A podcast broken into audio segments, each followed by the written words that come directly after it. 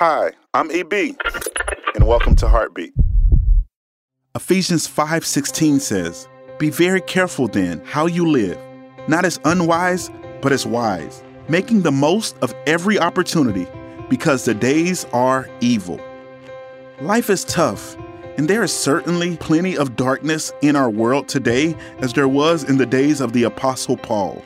We now live in times of pandemics, riots, and destructive forces that are attacking families everywhere. Therefore, there has never been a greater opportunity to preach the gospel of Jesus than now. People are hungry for good news, and you may be the only Bible some ever read. Let's not let this opportunity slip through our fingers. Let's preach the good news of our Savior. Let's be filled with the Spirit and share the word and the love of God with those around us. Heartbeat is brought to you by the Salvation Army.